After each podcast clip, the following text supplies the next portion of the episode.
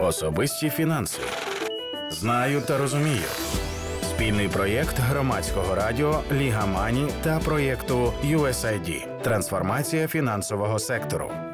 Кешбек від держави. Як отримати податкову знижку? Майже кожен, хто користується банківською карткою, чув про кешбек. Та небагато хто знає, що подібний інструмент є і у держави. Це податкова знижка. Про неї сьогодні говоримо у подкасті Особисті фінанси. Знаю та розумію. Особисті фінанси. Бонусні програми банків чи кешбек доволі популярний вид винагороди від банків їхнім клієнтам. Він має на меті стимулювати вас частіше розраховуватись платіжними картками. Банк повертає вам певний відсоток від тих коштів, які ви витратили на подорожі, розваги, покупки в супермаркетах чи аптеках, скориставшись карткою. Мета таких програм підвищити вашу лояльність та, можливо, заохотити вас активніше користуватися іншими фінансовими продуктами банку. Та небагато хто знає, що подібний інструмент є у держави. Він називається податковою знижкою.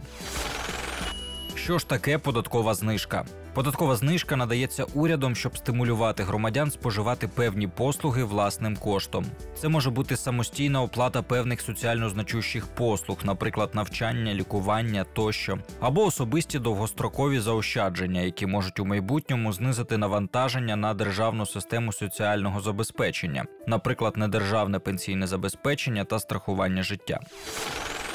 Як працює податкова знижка? Більшість громадян, які сплачують податок на доходи фізичних осіб, можуть зменшити розмір доходу, із якого сплачується податок на певні витрати, оскільки податок зазвичай утримують одразу під час виплати заробітної плати, то скористатися податковою знижкою та отримати відшкодування ви можете лише по завершенні року. Для цього вам необхідно подати податкову декларацію за рік, в якому ви понесли відповідні витрати. Після цього держава повертає вам 18% – це ставка податку від понесених витрат.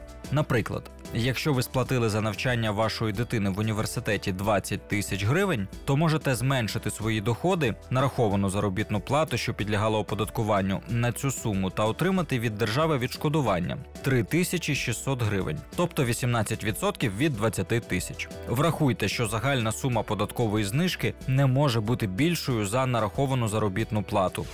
Особисті фінанси. На які витрати поширюється кешбек від держави? Ви можете включити до податкової знижки, зокрема, такі витрати: витрати на навчання, особисте та членів сім'ї у закладах дошкільної, позашкільної, середньої, професійної та вищої освіти, витрати на лікування, особисте та членів сім'ї та придбання ліків.